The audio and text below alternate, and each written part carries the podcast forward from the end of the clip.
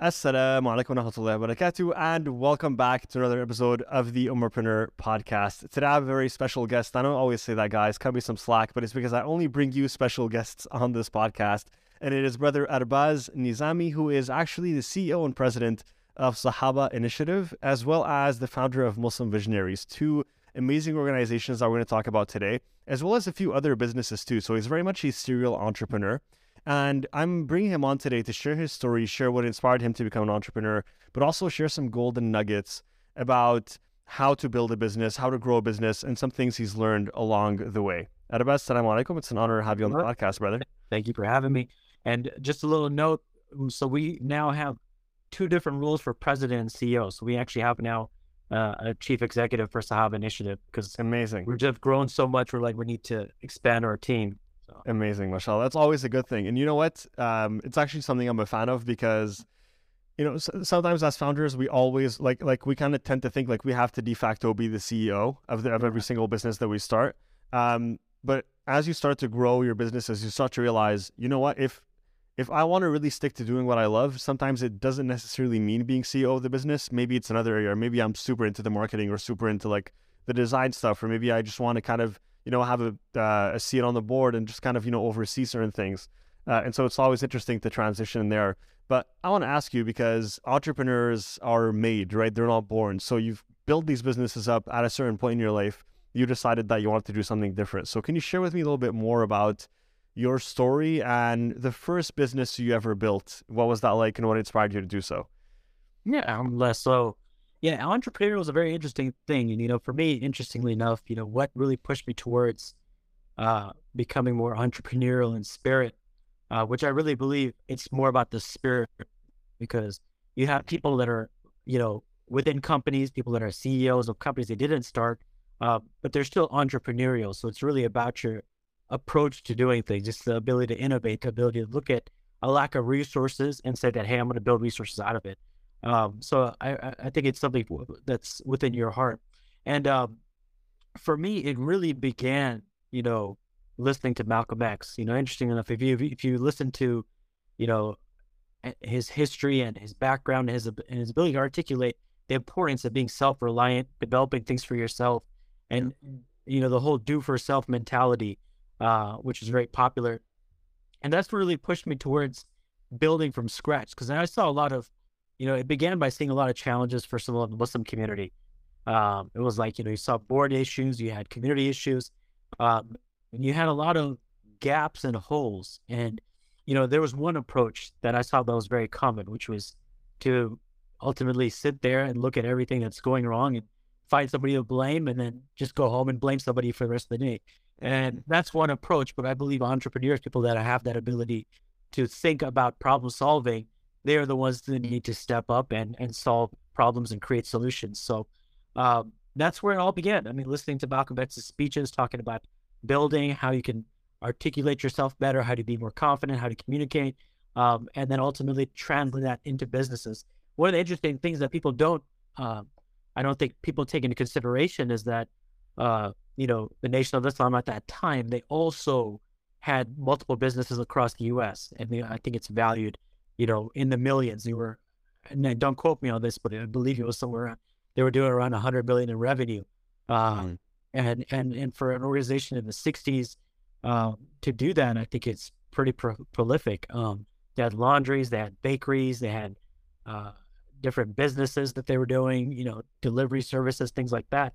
And um, th- this was supporting the social side of their efforts, right? They were they were support. They were also had, they also had a message, which was to change the world, change yourself, and create a culture of social uh, social change.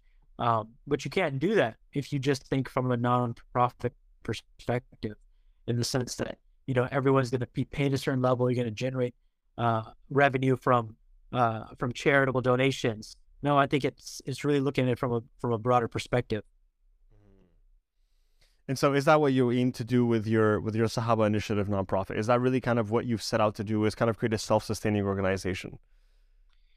Yeah, I mean that was the goal. So when we when you know when we started Sahaba Initiative, we all were really seven. We were around 17, 18 years old, which is over a decade ago now, right? And uh, And when we set out to build Sahaba Initiative, I had two paths. You know, I had at the same time I had a marketing agency that I was working on, and then I had a Sahaba Initiative. And the marketing agency was doing fairly well. Uh, but I realized at that point that, you know, I'm also in school. You know, what do I, what really connects to me? You know, what's really my purpose and calling? And, you know, the mistake that people make is that they'll look at those two options and say, I'm going to do what's more profitable for me. And anytime I think you do that, you lose your purpose, you're not as passionate, and you end up, you know, ultimately looking down the road and saying, hey, you didn't accomplish much in 10 years besides, you know, you raised, uh, you made a whole bunch of money for yourself. And then what ends up happening, you start change, chasing materialistic things. Uh, but if you really truly go after your passion what you believe in, um, you're going to do, you know, what speaks to your heart. So at that point, you know, I had this marketing agency and I had Sahaba Initiative, and I said, hey, this marketing agency agency is making me a whole lot of money, but I'm going to put that to the side and literally just volunteer my time to build up Sahaba Initiative from mm. from from from the grassroots, right? And that involved generating, meeting entrepreneurs, meeting donors, meeting funders, you know, hustling to develop the programs, building teams, uh, you know, finding community connections. That the amount of hustle that went into that really helped me in my ultimate business mindset and everything else that I've done after that because you have very little resources and you're not selling a product, you're selling uh, social change, which is very different. And then when you think about today's age, it's actually more meaningful because everyone is trying to brand their products around social change. So I thought it was very interesting that, you know, at that time, you know, it might have not, not it might not have had that appeal. Um, but through that journey, you know, it taught me what I needed to learn about marketing. It taught, taught me what I need to learn about uh, building a team and all the core elements of a business. Mm-hmm. And that that what, what ends up happening is people will do something like that, go down the nonprofit route, and they'll go get involved in a community, and they'll get burnt out. But the reason people get burnt out is because they're not actually learning from those experiences. So anytime you volunteer for a project, you're dealing with a different difficult uncle in the community or whatever, those are that's an opportunity to understand how to navigate toxic leadership and toxic bosses and how to negotiate. So those are all skills that you can obtain if you think think about it from that perspective. Mm-hmm.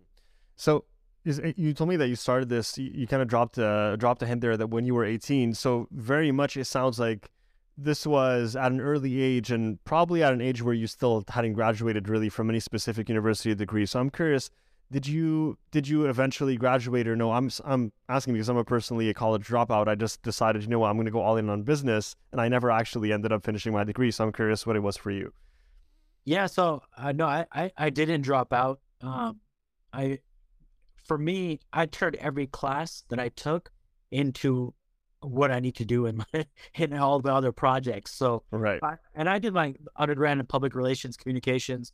So everything I did there, I translated back into the work I was doing. I went out to do a master's, and I'm finishing a doctorate now.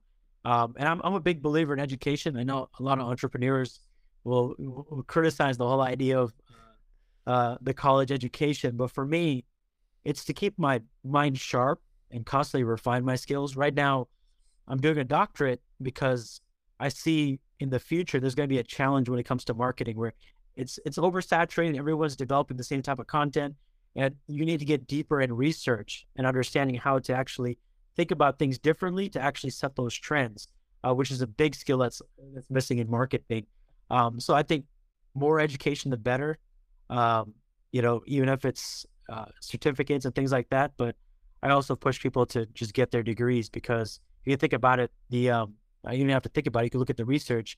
The the most entrepreneurs out there that have been successful um, have finished college. They have gone through the whole process. They have done everything. Um, so I think there's, you know, you got to weigh it out. Uh, I think, I think some people do hit a cap when right. you don't uh, educate consistently. Interesting. And for you specifically, you know, how did you balance going through uh, going through and completing your degree along with building out what was how about the initiative of your nonprofit right now that we're talking about. So this is a nonprofit. Can you share with our listeners because uh, just to get give them a little bit of familiarity with what is what is a nonprofit dedicated to exactly? The Sahaba initiative i mean we're all about social change we're so we change we're impacting the lives of everyday community members. But alongside the work that we're doing, we're providing mental health services, we're providing food, we're providing financial assistance, but we're also helping keep the family unit together, right? Mm-hmm. Because I don't think change happens. A lot of times, uh, people approach a problem from one perspective. They'll say, "Hey, we need to give people more jobs." But some of the clients that we've we've been serving, they have two to three jobs. They don't even have time to seek an education. So you know, it requires that social element to help people get to the next level. Um, and then you're also creating a community that cares about one another. Um, a lot of opportunities arise out of the nonprofit space. That's where that's where we all connect as human beings. We go to our places of worship, we volunteer, and then we connect with one another. Um, but then I think also when you're in the nonprofit space, you need to connect people to the right people and provide them opportunities to change their life. And that's why it's so critical to have these businesses in the community, to have things that you can plug people into uh, and help them get the training they need um, to, to, to succeed. Mm-hmm. And so tell me this what is it that inspired you to launch a nonprofit at such an early age? You know, interestingly enough, uh, back to the story of Malcolm X, a lot of my thoughts really came around, you know, the, the social change that uh, Malcolm X had in the world. You know, he had a business side, he had a nonprofit side. So I really looked at that and saw it as a model. I got the extra push uh, from God, you know, from Allah subhanahu wa ta'ala. You know, one day I was literally, it was just sitting in the masjid and just, you know, reading Quran and seeing, you know, who comes to the masjid on, on an afternoon. A lot of the people that come to the masjid on an afternoon uh, are people that are struggling. You know, many people that are converts that have come out of prison. And being in the presence of those people, you know, it just became like an organic thing. People were asking for help, looking for assistance. They were looking for direction in life. And, you know, after helping a handful of people, it just became a thing that, look, we need to actually develop a system because, you know, this is a sign from God. Like we're here in the masjid and this is happening on a consistent basis. The masjid is struggling to, to not, they're struggling to have a proper structure to even support themselves. So helping others was not even an option when there's so much conflict. So it was like, you know, we need to develop an institution outside of the masjid to support people. Um, and that, that's, that's, that's where it came from, you know. Uh, okay. I think a lot of things, if you just look around, there's signs always around you. Got it. For someone listening to this that that w- wants to develop a nonprofit and, and wants to kind of you know bring something to fruition, because I've actually spoken to to people who who, who essentially come to Umarpreneur and they're like, I don't want to specifically build a business. I want to actually build a nonprofit organization. I want to help people in need. Uh, and it's interestingly enough, we had a conversation like that this week. And so I'm curious for you, as someone who's actually went through the process, how viable is it for for someone who hasn't really started yet a business, doesn't have any entrepreneurial experience to go through that journey. What would you say for you? Is, is it a feasible matter? And also, what were some of the main steps that you've taken to get there? Yeah. So for me, I think there's one thing, you know, and this is, this might be a cliche. Sometimes people don't like this term, but a nonprofit is a business in a sense, right? You do have to have business functions. You do have to have systems. You do have to think beyond your heart. And a lot of times people don't want to do that. And that's, it leads to more problems because when you put your emotions first, the nonprofit suffers. And I see this a lot. With you, we talked about founder syndrome, for example, right?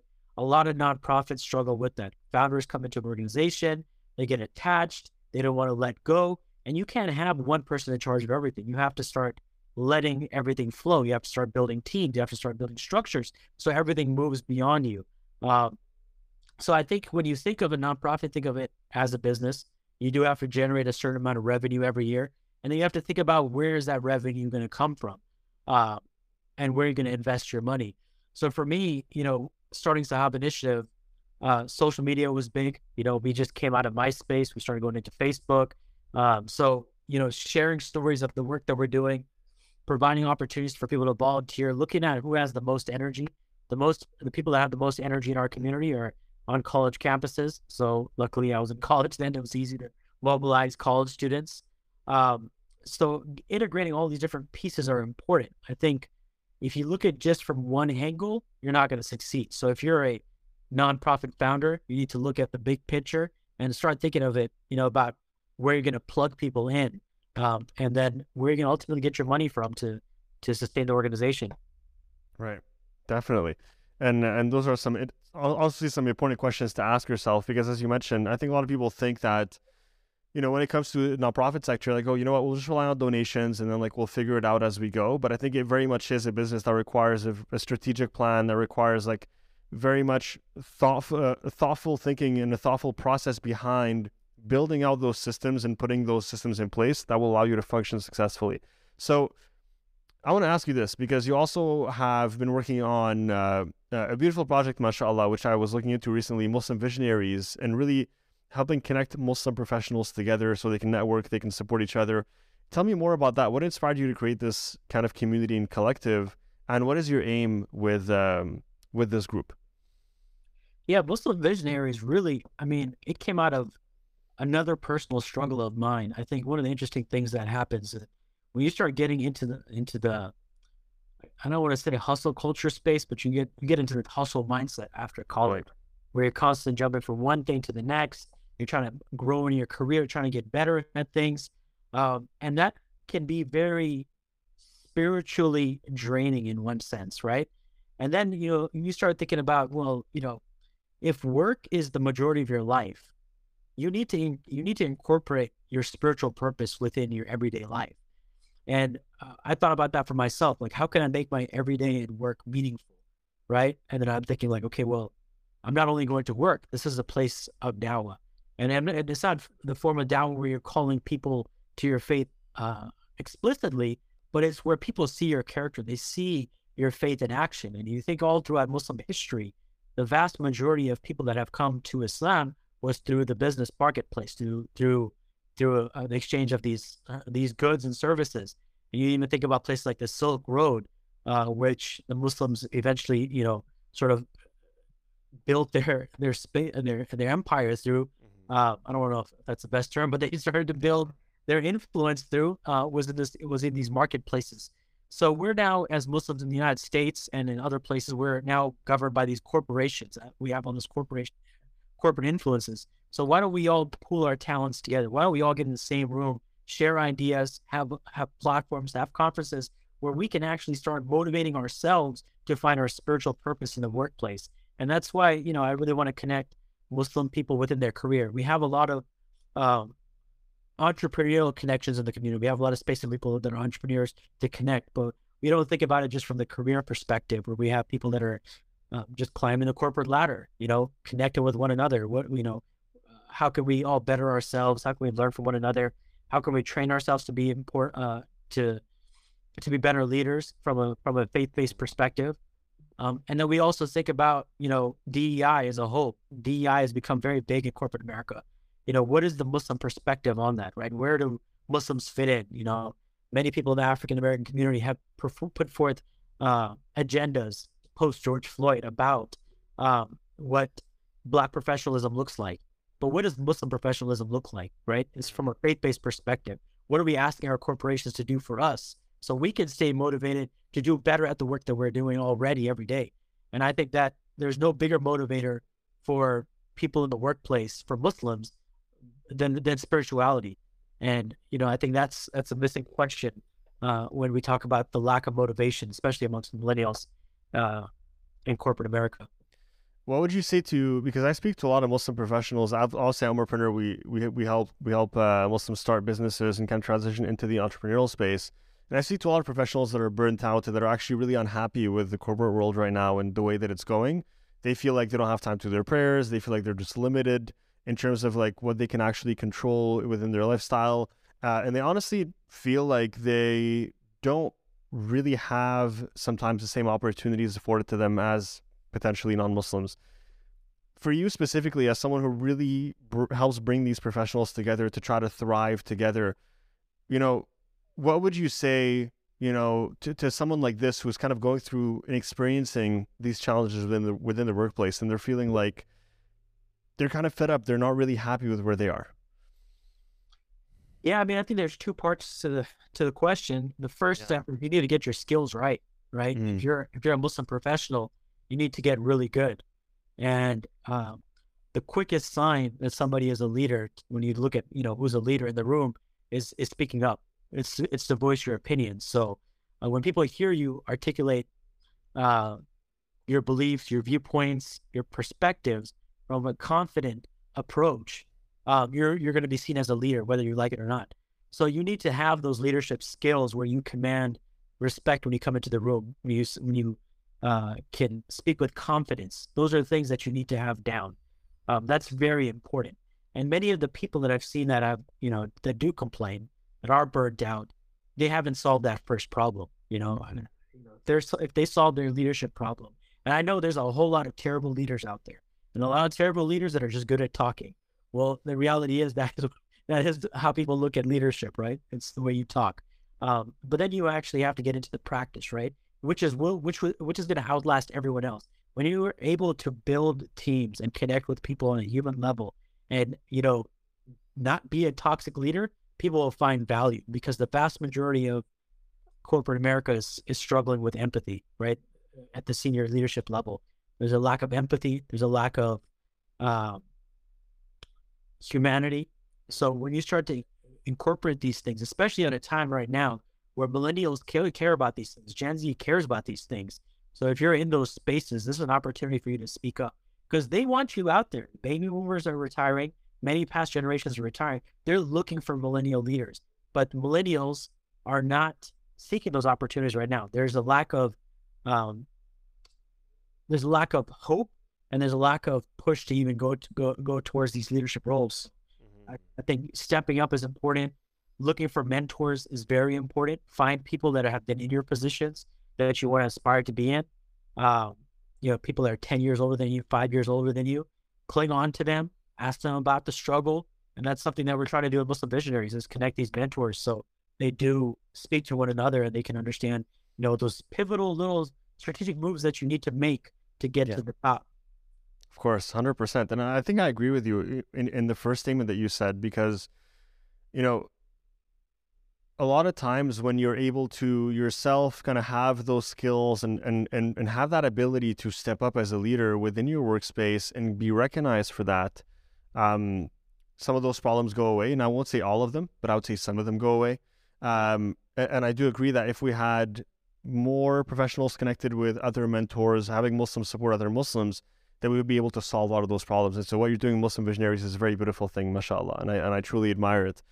One thing that I do want to ask you is how you balance it all, because a lot of people think, you know, I always have to choose. I have to choose between the studies or the business. I have to choose between the studies or, you know, this other hobby or project that I want to do. So how do you balance that? You're pursuing a doctorate, mashallah, as well as running Sahaba Initiative, Muslim Visionaries, and you even have a few other businesses on the side.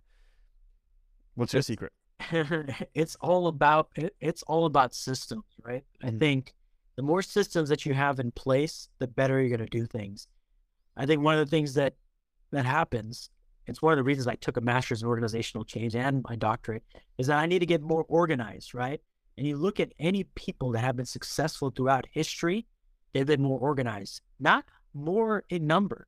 You know, I think a lot of times we cling on to this idea that we just need more of us. We just need more people that we just need more you know, of everything. No, you don't need more. You need more strategy. You need more organization. Um, and you'll see that even the smallest of ideas can change the world, right? If you're organized and strategic about what you do. And we've seen this enough in the last 10 years, all these disruptive organizations that have come into place. I mean, you think about even just some of these tech companies that have started off as small apps and that have grown. It's just, it's organization, it's being strategic. So, so any person that wants to do a lot, they need to be very strategic with their time. They need to be organized. One thing that I will say that I dropped very young, uh, back in high school, I dropped television. I dropped most, you know, I don't watch TV, you know, music, a lot of those things that people like to do. Uh, and then I do, I do hustle on the weekends a lot. So mm-hmm. it is a lifestyle choice. And people say, you know, you know, you got, you got basketball, you got football, you have all these sports. Being an entrepreneur, being a leader, it is also a sport in that sense where you're constantly practicing, you're constantly getting better, you're constantly conditioning, you're also taking breaks during the summer. So you have to look at it from that perspective, um, which sometimes we, uh, from my experience, sometimes in the Muslim community, we tend to be very giving, akhirah focused, and we just say we just have to keep giving. But if you don't take care of yourself and be strategic about how you uh, develop yourself, then you're going to actually lose yourself in the process. Yeah, no, I completely agree, hundred percent. I think that was very insightful. What are what are three tips that you can give us, actionable tips for for anyone listening to this who wants to bring more organization and who wants to bring more systems into their lives and, and really kind of bring more structure into everything that they do? Is there three tips that you can share with us today? Three tips. Yeah, this is that, that's hard. I think the first, I think the first thing that you need to do is be very thoughtful about what you want to accomplish in a day.